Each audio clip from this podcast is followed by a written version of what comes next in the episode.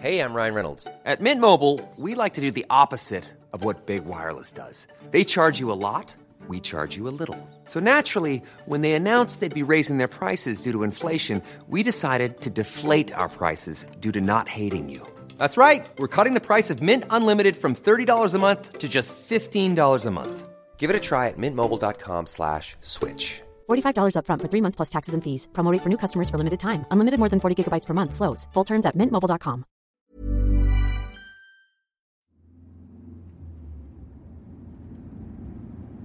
Minnesota ist bekannt für seine Kälte, eisige Winter und stoische nordische Gemüter. Ich fahre an diesem strahlenden Novembermorgen in südwestlicher Richtung durch das Land der 10.000 Seen. Schnee wird über den Highway geweht und die Flocken wirbeln herum wie Gespenster. Eben noch schlängle ich mich durch die flachen Weiten von Prärie und Ackerland und im nächsten Moment bin ich schon in der Stadt mit all ihrem Beton, den Lichtern und den gepflegten kleinen Grünflächen. Wie in vielen amerikanischen Staaten des Mittleren Westens verläuft auch hier eine Trennlinie entlang der unsichtbaren, aber undurchdringlichen Grenze zwischen ländlichen und städtischen Gebieten. Man braucht nur wenige Meilen zurückzulegen und schon ändern sich Bevölkerungsstruktur, Ideologie, Kultur und Gebräuche. Aber hin und wieder passiert etwas, was den gesamten Bundesstaat erschüttert. Jeder spürt die Auswirkungen und die Menschen sind geeint in Trauer und einem gemeinsamen Ziel. Vor knapp 24 Jahren verschwand in Dinkytown, dem lebendigen Studentenviertel von Minneapolis, eine junge Frau namens Beverly Anderson.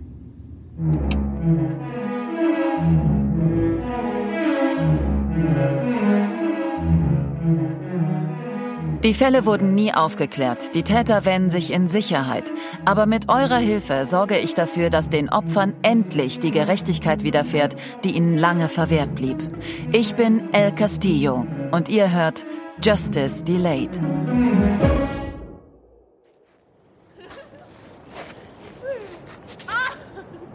Im Februar 1996 verlässt die 20-jährige Beverly spät abends zusammen mit ihrem Freund und einigen Kommilitonen von der University of Minnesota eine Party. Auf dem Weg nach draußen versucht Beverlys Freund sie zu überreden, noch mit den anderen in Annie's Parlor zu gehen, um Burger zu essen und Milchshake zu trinken.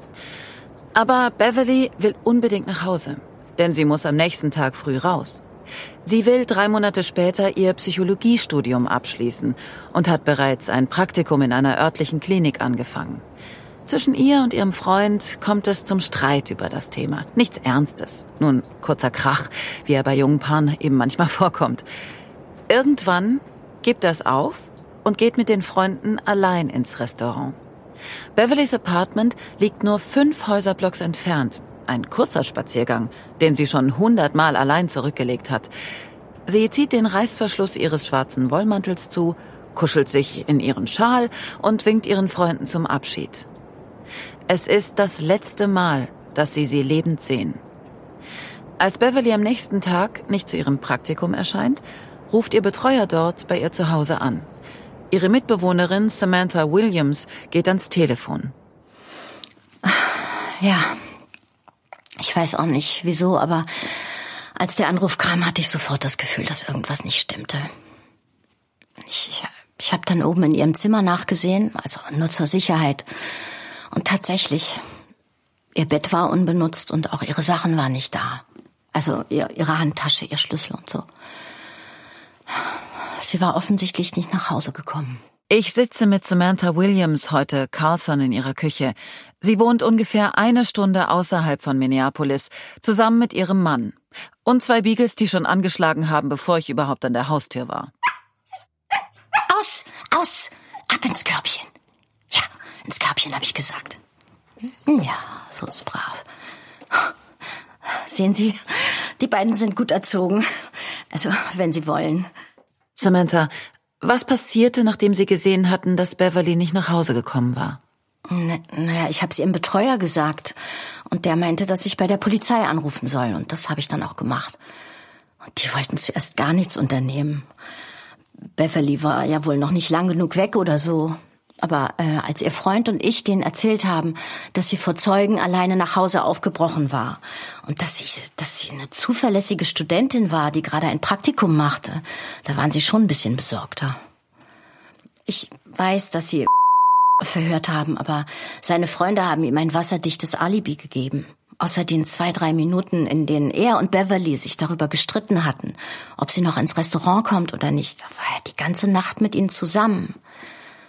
Die Polizei kam am selben Tag auch zu mir und hat mit mir geredet. Ja, am, am Nachmittag, glaube ich.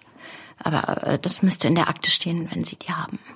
Diese Akte liegt mir vor. Laut Detective Harold Sykes wurde Samantha am 5. Februar 1996 vernommen, um 15.42 Uhr. Ungefähr 17 Stunden, nachdem Beverly zuletzt gesehen worden war. Und Samantha, was passierte Ihrer Erinnerung nach dann als nächstes? Naja, also eigentlich nichts. Ihre engsten Freunde waren an dem Abend alle mit ihr auf der Party gewesen und hatten, nachdem Beverly gegangen war, noch mindestens zwei Stunden im Annie's Parlor zusammengesessen. Und ihre Familie wohnte mehrere Stunden entfernt in, in Pelican Rapids.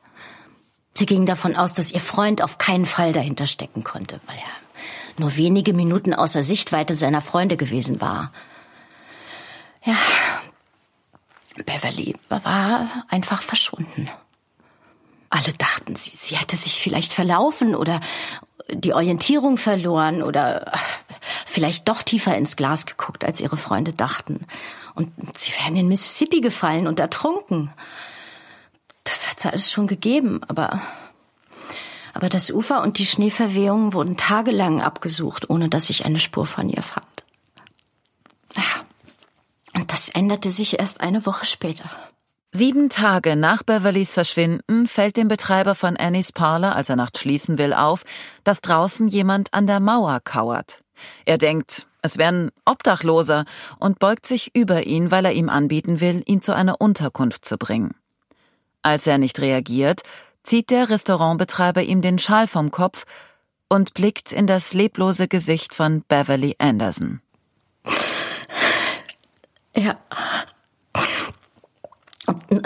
Danach kreisten unsere Gedanken nur noch um Beverly.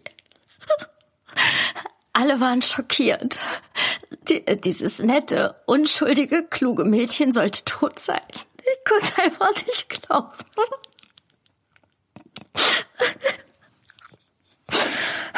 Entschuldigung.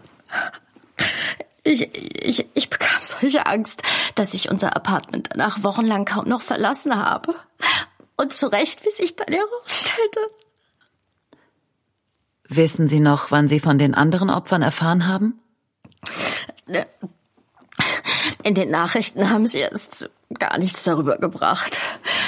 Bis sie dann, äh, bis sie dann rausfanden, dass das zweite Mädchen, Jillian Thompson, auf dieselbe Art gestorben war wie Beverly. Ja, sie war auch genauso lange verschwunden gewesen, nämlich sieben Tage.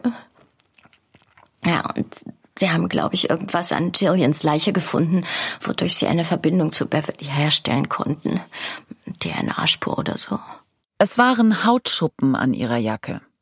Die Polizei vermutet, dass Jillian sie Beverly geliehen haben muss, weil ihr, wo auch immer sie zusammen festgehalten wurden, kalt geworden ist. Jillian Thompson war drei Tage nach Beverly von einem Parkplatz an der Bethel University verschwunden. Ihre Eltern denken zuerst, sie wäre mit einem Freund durchgebrannt, den sie ablehnten. Er ist der Hauptverdächtige, bis die Fälle schließlich miteinander in Verbindung gebracht werden. Darf ich dich bitten, dich den neuen Hörerinnen und Hörern kurz vorzustellen? Ähm, ja. Ich bin Dr. Martin Castillo und arbeite als Rechtsmediziner in Hennepin County. Und? Und, um mit offenen Karten zu spielen, ich bin Els Ehemann. Wer hier regelmäßig zuhört, erinnert sich vermutlich aus den Staffeln 1 und 3 an Martin, weil er uns damals fachkundige Informationen über die Autopsien von Grace Cunningham und Jair Brown geliefert hat. Durch seine Entdeckung eines seltsam geformten Leichenflecks an Jairs Rücken konnten wir eine Verbindung zu einem Sofa im Haus von Jairs Onkel herstellen. Und das trug wesentlich dazu bei, dass die Abteilung für Straftaten gegen Kinder der Polizei von Minneapolis diesen Fall aufklären konnte. Ich habe Martin heute erneut ins Studio eingeladen, weil ich mit ihm darüber sprechen möchte, welche weiteren Parallelen es zwischen den Mordfällen an Beverly und Gillian gab, und zwar noch bevor der DNA-Test von Gillians Leiche überhaupt vorlag. Mhm. Die einfachste Antwort ist, dass beide Frauen auf dieselbe Weise getötet wurden, ähm, auf dieselbe ungewöhnliche Weise. Ähm, das musst du erläutern.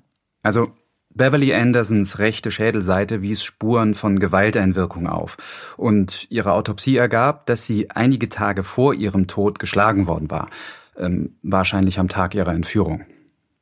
Sie starb jedoch an Dehydrierung und Multiorganversagen, nachdem sie unter schweren Magen-Darm-Beschwerden gelitten hatte.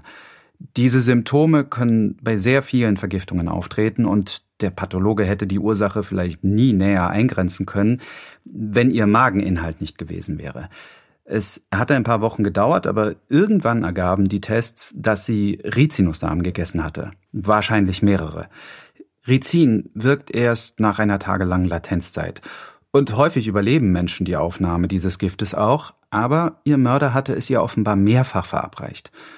Äh, außerdem hatte sie kurz vor ihrem Tod Peitschenhiebe auf den Rücken bekommen. 21 an der Zahl. Ähm, woran war zu erkennen, dass die Striemen erst kurz vor ihrem Tod entstanden waren? Ähm, die Art der Krustenbildung ließ darauf schließen, dass die Blutzirkulation in ihrem Körper kurz nach der Zufügung dieser Wunden zum Erliegen gekommen war. Ihr Herzschlag war zum Zeitpunkt des Auspeitschens offenbar bereits verlangsamt, sprich, sie lag bereits im Sterben. Daraus folgerte der Rechtsmediziner, dass die Schläge Teil eines Rituals waren und nicht mit dem Ziel ausgeführt wurden, ihren Tod zu beschleunigen.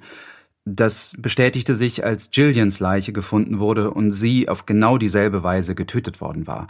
Organversagen infolge einer Vergiftung mit Rizinussamen und exakt 21 Peitschenhiebe auf den Rücken, ausgeführt mit einer Gerte. Was genau meinst du mit Gerte? mit einem Stock oder Zweig, dünn, aber stabil. Es fanden sich Hinweise darauf, dass beide Leichen irgendwo auf dem Land oder im Wald gelegen hatten. Laub auf ihrer Kleidung und Erde unter ihren Fingernägeln. Deshalb vermutete man, dass der Täter da, wo er die Frauen hingebracht hatte, einen Zweig fand, mit dem er das Ritual ausführte. Gillians Leiche wird ebenfalls sieben Tage nach ihrer Entführung gefunden, aber nicht am selben Ort, an dem sie auch verschwunden war, wie in Beverlys Fall. Das wäre auch zu einfach gewesen. Stattdessen wird sie auf dem Rasen des Northwestern College abgelegt, der heutigen University of Northwestern St. Paul, die mit ihrer eigenen Uni, der Bethel Christian University, konkurriert. Doch obwohl beide Frauen Studentinnen waren, gleich lange gefangen gehalten, auf dieselbe Art ermordet und ihre Leichen jeweils an öffentlichen Plätzen abgelegt werden, werden ihre Tode nicht sofort miteinander in Verbindung gebracht. Anfangs arbeiteten sogar zwei verschiedene Mordkommissionen an den Fällen, denn es gab zwar zentrale Polizeidatenbanken für solche Sachen wie DNA und Fingerabdrücke, aber so etwas wie eine Datenbank für die Vorgehensweisen von Tätern gab es nicht. Es existierte keine Stelle, die Todesarten sammelte und analysierte, ob Fälle aufgrund der Tötungsmethoden zusammenhängen könnten. Die Polizei ermittelt also monatelang und verhaftet sogar Gillians Freund. Aber die Anklage wird irgendwann fallen gelassen und die Fälle bleiben ungelöst. Es gibt keine ähnlichen Morde, keine neuen Spuren. Jedenfalls nicht bis zum Jahr darauf. Das hier sind die Minnehaha Falls. 16 Meter hoher Kalkstein und in Kaskaden herabfallendes Wasser, das vom Lake Minnetonka zum Mississippi fließt. Das berühmte Gedicht, das Lied von Hiawatha von Henry Wadsworth Longfellow, trug zur Verfestigung des Namens Minnehaha bei, den Longfellow als lachendes Wasser interpretierte. Der Originalname, der von den Dakota geprägt wurde, lässt sich allerdings korrekter mit sich kräuselndes Wasser oder einfach Wasserfall übersetzen. Was auch passender wirkt, weil der heftige, fast brutale Lärm des herabstürzenden Wassers erinnert nicht im geringsten an Gelächter. Hier, unterhalb der umstrittenen Bronzestatue von Hiawatha und Minnehaha, wurde die Leiche der 18-jährigen Isabel Camp gefunden. Die Tonaufnahme, die ihr eben gehört habt, stammt aus dem letzten Frühjahr, als der Wasserspiegel wegen der Schneeschmelze stark gestiegen war. Als Isabel entdeckt wurde, war das Wasser aber zu einer dicken, spröden Eismasse erstarrt.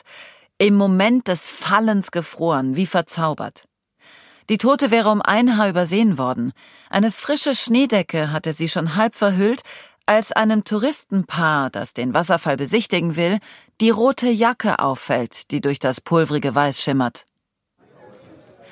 Als Isabel Camps Leiche im Januar 1997 gefunden wurde, stellte die Polizei schnell eine Verbindung zu den Fällen von 96 her. Denn auch diese junge Frau war sieben Tage lang verschwunden gewesen und kurz vor ihrem Tod gepeitscht worden. Das war auch die Zeit, als Sie den Spitznamen des Killers geprägt haben, oder? Äh, ja, allerdings indirekt. Das war ganz bestimmt nicht meine Absicht. Das ist der leitende Ermittler in dem Fall, Detective Harold Sykes. Ich habe ihn in seinem Lieblingsdiner in Minneapolis getroffen. Aber Ihnen war damals etwas aufgefallen, was bis dahin niemand bemerkt hatte. Erzählen Sie mir davon. Ja, also, wir hatten schon mitgekriegt, dass der Killer von bestimmten Zahlen besessen zu sein schien. Er hatte die ersten beiden Frauen im Abstand von drei Tagen entführt, sie sieben Tage lang gefangen gehalten und dann 21 Mal gepeitscht. Also glaubten wir, dass diese Zahlen eine besondere Bedeutung für ihn haben mussten. Er ging immer nach dem gleichen Muster vor, was dazu führte, dass mein Team sofort die vermissten Akten nach einer Frau durchforstete, die drei Tage nach Isabel entführt worden war. Aber als ich die Fälle noch einmal durchging, fiel mir noch ein weiteres Muster auf. Beverly Anderson war 20 Jahre alt gewesen, Gillian Thompson 19 und Isabel Camp 18. Also jedes weitere Opfer war ein Jahr jünger als das vorherige. Mhm, genau.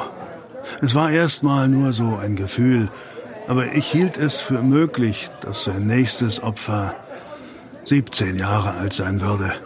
Das passte zu seiner Obsession für Zahlen. Und wenn das Alter der Opfer kein Zufall war, bedeutete das nichts Gutes, das war klar. Denn das hieß, dass er wahrscheinlich einem Plan folgte. Und das habe ich auch den Reportern erzählt, die mich interviewt haben. Damals habe ich es bereut. Aber inzwischen ist es wohl egal. Irgendwann wäre auch ein anderer darauf gekommen, ich habe Ihnen nur gesagt, ich glaube, der Typ hat eine Art perversen Countdown gestartet. Das war eine simple Beobachtung, aber sie blieb bei den Leuten in ganz Minnesota hängen und vermittelte allen ein Gefühl der Bedrohung. Der Killer war noch lange nicht fertig.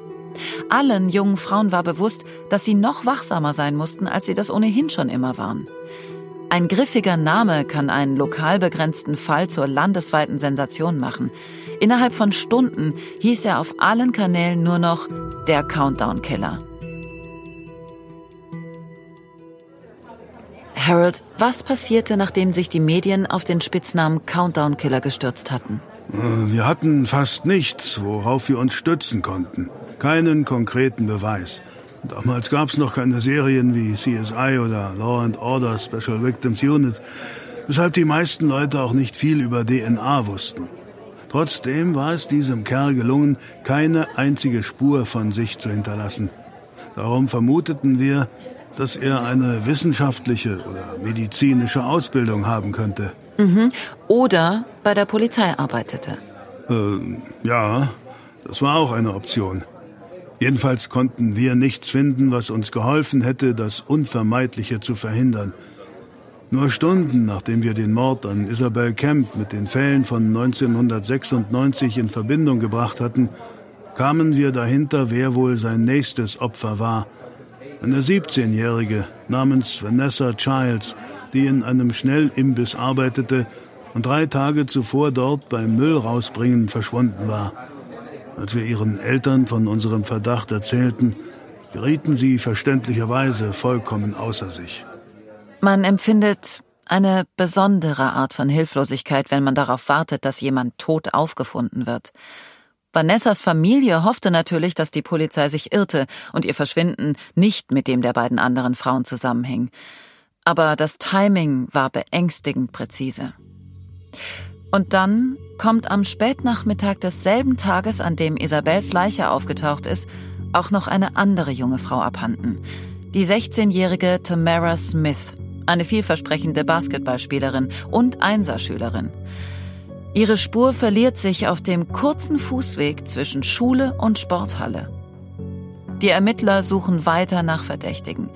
Die kriminaltechnischen Untersuchungen werden im Eiltempo durchgeführt.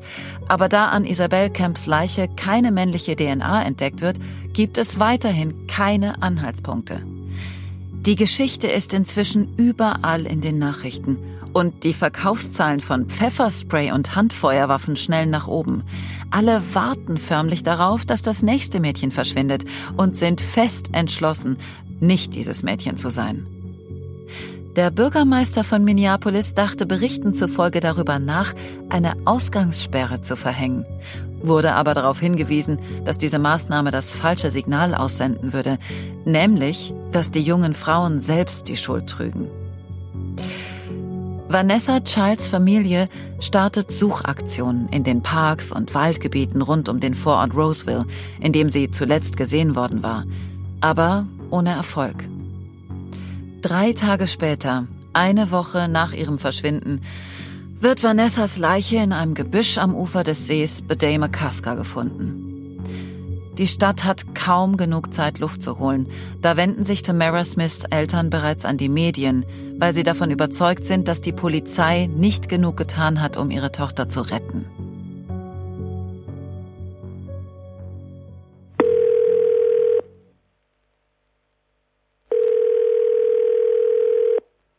Hallo? Hallo? Äh, spreche ich mit... Wer ist da? Äh, guten Tag, mein Name ist El Castillo und ich untersuche den Fall des Countdown-Killers. Ich hatte gehofft, mit Ihnen über Ihren... Sind Sie von der Polizei? Nein. Ich spreche nicht mit Journalisten. Ähm, ich bin auch keine Journalistin. Was sind Sie denn dann zum Teufel? Ich bin eine unabhängige Ermittlerin, die sich auf ungeklärte Fälle von Straftaten gegen Minderjährige spezialisiert hat. Hm. Ich berichte in einem Podcast über meine Arbeit. Es dauerte eine Weile, ihr das Konzept von Podcasts zu erklären, zumal von investigativen Podcasts. Aber irgendwann hatte ich sie so weit, dass sie bereit war, sich mit mir zu unterhalten. Sie möchte aber namentlich nicht mit dem Fall in Verbindung gebracht werden. Und ich respektiere diesen Wunsch, indem ich ihre Anonymität wahre. Ich habe sie gefragt, ob ich sie der Anschaulichkeit halber Susan nennen darf, und sie war einverstanden. Könnten Sie bitte erzählen, wie Sie mit dem Fall des Countdown-Killers in Berührung kamen? Also, ich bin damit in Berührung gekommen, weil ich meine Nase in Dinge gesteckt habe, die mich nichts angingen. Und diese Entscheidung bereue ich jetzt schon ungefähr 20 Jahre. Könnten Sie erklären, wie Sie das meinen? 1997, nachdem sie die zweite Mädchenleiche gefunden hatten. Mir war aufgefallen, dass mein Mann sich komisch benahm. Tagelang. Er war fahrig und zerzaust und kam immer erst Stunden, nachdem ich ihn eigentlich erwartet hatte, nach Hause. Zuerst dachte ich, er hätte eine Affäre, aber das erklärte den Dreck nicht. Äh, den Dreck? Ja. Seine Hose war verdreckt, als wäre er in einem Garten rumgerobbt oder sowas. Dabei war tiefster Winter. Die Jeans musste ich zweimal waschen, bis sie wieder sauber war. Und dann, dann kam eines Abends, als wir vorm Fernseher saßen, was über diesen Serienmörder in den Nachrichten. Sie sagten, er hätte im Jahr zuvor zwei Mädchen umgebracht und es sehe so aus, als wäre er wieder aktiv. Jimmy war schon halb eingeschlafen gewesen, aber als das kam, saß er plötzlich kerzengerade da, als hätte er sich einen Stromschlag an einer kaputten Steckdose geholt oder so. Er hat kein Wort mehr gesagt, er hat nur auf den Fernseher gestarrt, bis die nächste Meldung kam.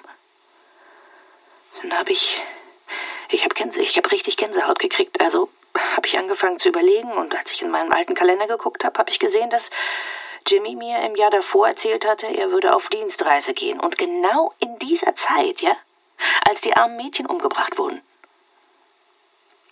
Danach bin ich einfach das Gefühl nicht mehr losgeworden, dass er es sein könnte. Und was haben Sie gemacht? Ich weiß nicht, ob Sie das glauben können, aber zuerst habe ich darüber nachgedacht, gar nichts zu machen. Ich meine, ich, ich war erst 23. Mein Mann war 27. Wir waren jung und ich habe ihn geliebt.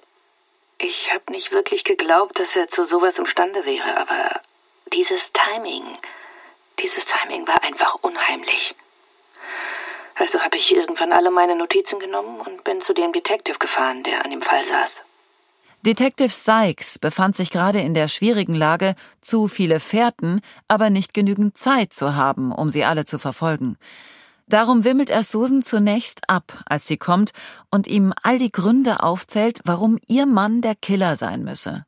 Sie ist schon auf halbem Weg zurück zu ihrem Auto, als er ihre Notizen durchgesehen hat und ihr hinterherrennt. Susans Ehemann Jimmy Cooper wird zu Detective Sykes erstem Hauptverdächtigen.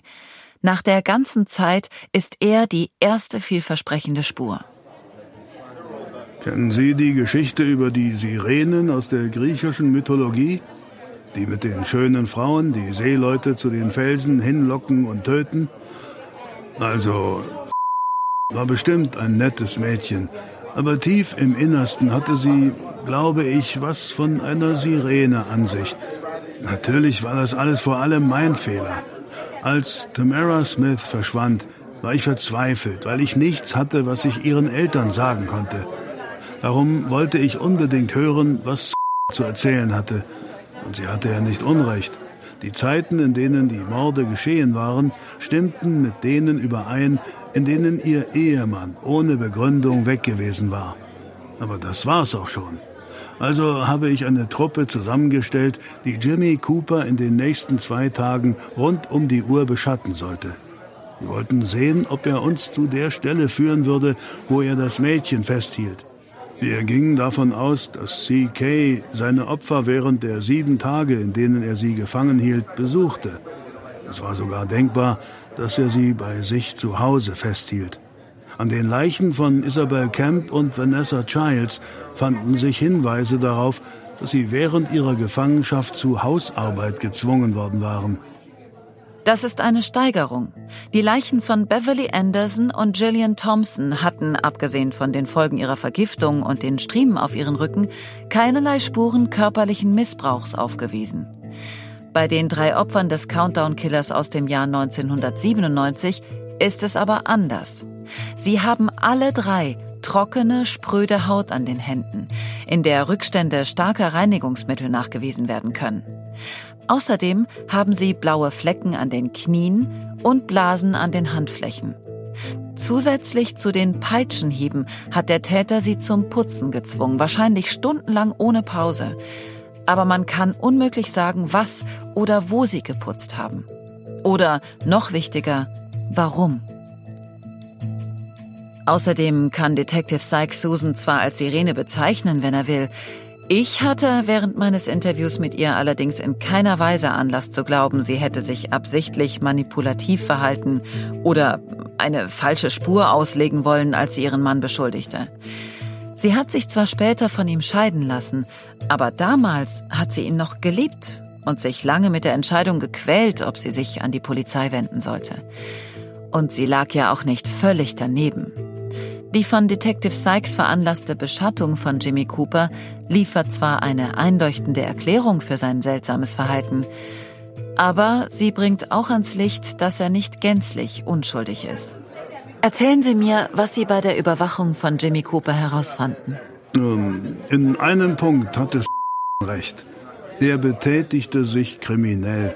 Jimmy Cooper arbeitete als Gemeindeaufsichtsbeamter und hatte Bestechungsgelder für die Vergabe von Aufträgen an bestimmte Unternehmen angenommen. Das Geld vergrub er auf einem Grundstück auf dem Land, das er bar bezahlt hatte, ohne seiner Frau etwas davon zu erzählen.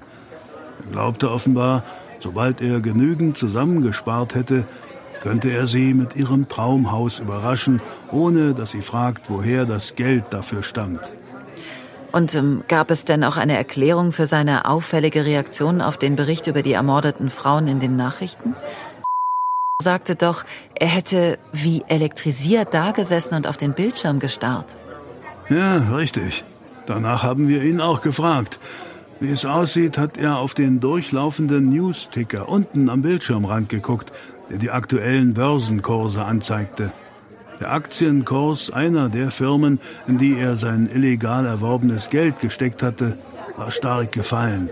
Er hatte einen Großteil seiner Investition verloren. Er erzählte uns, er hätte darauf gewartet, dass die Zahlen nochmal durchlaufen, weil er hoffte, sich verlesen zu haben. Dass seine Frau auf seine Reaktion aufmerksam geworden war, hatte er gar nicht mitbekommen. Sie haben also nie irgendeinen Hinweis darauf gefunden, dass Jimmy Cooper etwas mit den Morden zu tun haben könnte? Nein, nicht den geringsten. Das möchte ich noch mal ganz deutlich sagen. Bestechung fällt nicht in mein Ressort, aber Jimmy Cooper hat für das, was er getan hat, bezahlt. Er hat seinen Job verloren, seine Frau hat ihn nach seiner Verurteilung verlassen und er hat acht Jahre im Gefängnis gesessen. Er kann also auf gar keinen Fall der Countdown-Killer sein. Es mag übertrieben erscheinen, das noch einmal zu betonen, aber in Internetforen und popkulturellen Anspielungen auf diesen Fall wird seit zwei Jahrzehnten immer wieder ein Verdacht gegen Jimmy geschürt. Im Internet sind einige Amateurdetektive unterwegs, die glauben, er wäre der ursprüngliche Countdown-Killer gewesen, und dann wäre ein Nachahmer in seine Fußstapfen getreten. Oder sie behaupten, er hätte von Anfang an einen Komplizen gehabt, der seine Arbeit fortgesetzt hat, als er hinter Gittern saß. Sie sagen das, weil die ersten zwei Frauen vom Täter anders behandelt wurden als die anderen drei. Aber auch ich möchte betonen, ich habe das Leben von Jimmy Cooper in all den Jahren, die ich mich schon mit diesem Fall befasse, sehr gründlich durchleuchtet. Und ich kann mit absoluter Sicherheit sagen, er ist es nicht. Ihr braucht mir natürlich nicht zu glauben. Aber wenn ihr euch stundenlange Bemühungen ersparen wollt, einem unschuldigen Mann diese grausamen Morde nachzuweisen, lasst euch von mir versichern, ich hab's erfolglos versucht. Die Wahrheit ist, obwohl Detective Sykes und sein Team gute Gründe dafür hatten, Susans Verdacht gegen ihren Ehemann nachzugehen, haben ihre Ermittlungen sie letztlich nur vom Kurs abgebracht. Und während die Officer Jimmy Cooper von der Arbeit bis zu seinem Grundstück folgten und ihn dabei beobachteten, wie er Bestechungsgelder vergrub, wurde Tamara Smiths Leiche unter der Stone Arch Bridge im Zentrum von Minneapolis gefunden. Und wie Isabel Camps und Vanessa Childs Leichname wies auch ihrer Spuren von langer Arbeit mit Putzmitteln auf. Harold, ich frage mich, ob Sie mir etwas erklären können, was mir bezüglich der Zeitachse aufgefallen ist. Eine Menge Leute, die sich für den Fall interessieren, finden diesen Punkt irritierend. Wenn der Countdown-Killer die jungen Frauen im Abstand von drei Tagen entführt hat, müssten sie dann nicht mindestens einen Tag lang alle zusammen in seiner Gewalt gewesen sein? Hm. Eine Frau an Tag eins, zwei an Tag drei und drei an Tag sechs? Ja, das wurde damals häufig falsch berichtet und hin und wieder kommt das Thema nochmal auf. Speziell in Internetforen, in denen die Leute über die Muster und die Zahlen diskutieren. Es wird immer Menschen geben, die die Existenz eines aktiven Serienmörders nicht wahrhaben wollen. Der Abstand zwischen den Entführungen war nie kleiner als 72 Stunden, also drei volle Tage. Manche rechnen allerdings lieber in Nächten. CK hatte jede der Frauen drei Nächte in seiner Gewalt, bevor er die nächste entführt hat. Sie waren also sechs Nächte bei ihm, bevor er sie umgebracht hat, nicht sieben. Das ist richtig. Sie waren für gewöhnlich vor dem Mittag des siebten Tages tot. Ah, gut, das hilft mir weiter. Danke. Ich finde es wichtig, sich über das Muster im Klaren zu sein. Und bei einem Fall von solcher Tragweite sollten die Informationen, die darüber kursieren, auch korrekt sein. Ja, ich lege großen Wert auf Sorgfalt und Genauigkeit. Mhm. Von den Medien kann man das ja heute nicht mehr behaupten. Ja, ich bin immer bestrebt, in meiner Show die Wahrheit zu sagen, Detective. Haben Sie denn, nachdem sich Jimmy Coopers Spur als Pleite erwiesen hatte, irgendetwas an Tamara Smiths Leiche finden können? Irgendein Hinweis darauf, dass dem Countdown-Killer trotz seines obsessiven Bemühens, keine Spuren zu hinterlassen, ein Fehler unterlaufen war? Ja, auf Tamaras Hose war ein Fleck, von dem sich später im Labor herausstellte, dass er von Tee stammte. Erzählen Sie mir mehr darüber. Ihre Dienststelle sagte, es handele sich um eine spezielle Darjeeling-Art aber einige Leute bezweifeln, dass man von einem Fleck auf eine konkrete Teesorte schließen kann. Was sagen Sie denen? Ja, zunächst mal ist es nicht meine Dienststelle, die das sagt. Wir geben nur weiter, was das forensische Labor uns mitgeteilt hat. Und weil die Labortechnik weiterentwickelt wurde, hat sich auch unser Wissen über den T-Fleck mit Laufe der Zeit verfeinert. 1997 konnte das Labor uns nur mitteilen, dass es ein Oolong-Tee sein musste.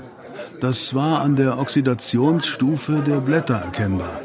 Nach der Untersuchung der Teepartikel in dem Fleck waren die Experten sich ziemlich sicher, dass es sich um losen Tee handelte, dass er also nicht in einem Beutel gesteckt hatte, als er aufgegossen wurde. Im letzten Jahr führten sie dann weitere Tests an der Probe durch und wendeten dabei eine neuere Technik an, die man Direct Analysis in Real Time oder kurz DART nennt und die man nutzen kann, ohne die Probe extra aufbereiten und dadurch weiter vermindern zu müssen. Das ist gut, weil die Probe ja ohnehin nur sehr mager war und jetzt fast nichts mehr davon übrig ist. Mehrere örtliche Teehäuser spendeten kleine Dosen sämtlicher Tees aus ihrem Sortiment und einige erstellten auch Listen mit typischen Ingredienzien, nach denen die Labortechniker suchen konnten. Es half, spezielle Marker zu identifizieren, mit denen sie den Fleck vergleichen konnten. Sie wollte nicht, dass ich unser Gespräch aufnehme, aber ich habe mich mit der Kriminalbiologin Dr. Forage unterhalten. Sie hat mir erklärt, sie hätten das DART-Verfahren im Labor mit einem anderen kombiniert, das man hochauflösende Massenspektrometrie nennt. Auf diese Weise konnte die genaue Teesorte identifiziert werden, von der der Fleck höchstwahrscheinlich stammt, nämlich von einem teuren, losen Darjeeling, der aus Indien importiert wird und bei dessen Herstellung ein patentierter Fermentationsprozess zur Anwendung kommt. Eine Sorte namens Majestic Sterling. Kurzer Hinweis an meine Hörer, ein örtlicher Tee-Experte, den ich interviewt habe, hat mir mehr als eine halbe Stunde lang über den Majestic Sterling referiert und ich bin sicher, er ist enttäuscht, dass ich hier nichts von der Aufnahme verwende. Tut mir leid, aber das konnte ich euch nicht antun, auch wenn ich höchst dankbar bin, dass er mir seine Zeit geschenkt hat. Die wichtigste Information, die er mir gegeben hat, lässt sich so zusammenfassen. Das ist kein mittelmäßiger Darjeeling, den man im Supermarkt um die Ecke kauft. Majestic Sterling kostet fast einen Dollar das Gramm. Ich bin Kaffeetrinker und habe auch keine Ahnung von Chemie oder Biologie. Aber wenn Sie mit Dr. Forage gesprochen haben, haben Sie die besten Informationen, die Sie kriegen können. Sie ist in Hennepin die führende Expertin auf diesem Gebiet und hat die letzten Tests persönlich durchgeführt. Sie lehnt es kategorisch ab, in den Medien aufzutreten, aber sie kennt sich echt aus. Wie ich gehört habe, führte die Identifikation der Substanz als Oolong-Tee im Ermittlerteam zu einer ersten größeren Debatte, darüber, welche Informationen an die Öffentlichkeit weitergegeben und welche geheim gehalten werden sollten. Letztlich haben sie entschieden, die Öffentlichkeit zu informieren, in der Hoffnung, damit jemanden, der ohnehin schon einen Nachbarn oder ein Familienmitglied in Verdacht hatte, dazu zu bringen, sich bei der Polizei zu melden. Hm. Ist das richtig? Ja, das ist richtig. Das war der erste Punkt in diesem Fall, von dem ich sicher sagen kann, das war ein Fehler. Wir hätten das nicht tun sollen. Mehr dazu nächstes Mal in Justice Delayed.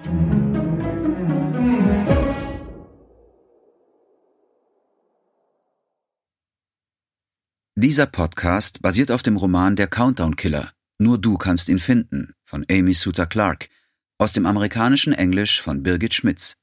Er basiert nicht auf realen Ereignissen. Das Buch ist im Fischer Verlag erschienen, das Hörbuch im Argon Verlag. Beides ist im Buchhandel erhältlich. Das Hörbuch gibt es außerdem auf allen gängigen Download- und Streaming-Plattformen. Links dazu findet ihr in den Show Notes zu dieser Episode. Elle setzt ihre Ermittlungen hier in der nächsten Folge fort.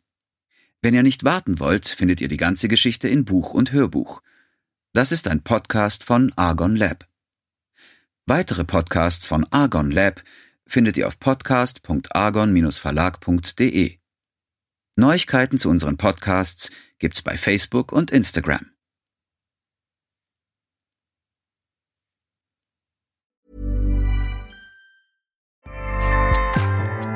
ACAST powers the world's best podcasts. Here's a show that we recommend.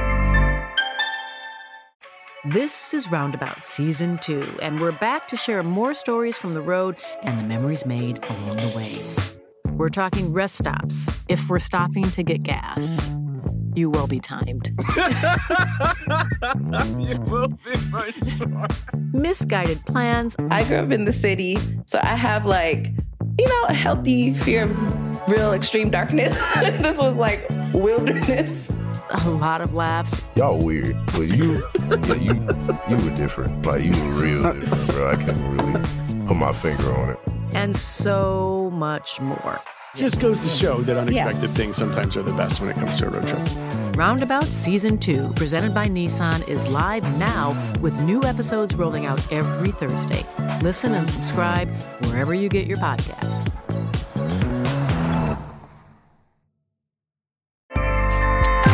ACAST helps creators launch, grow, and monetize their podcasts everywhere. ACAST.com.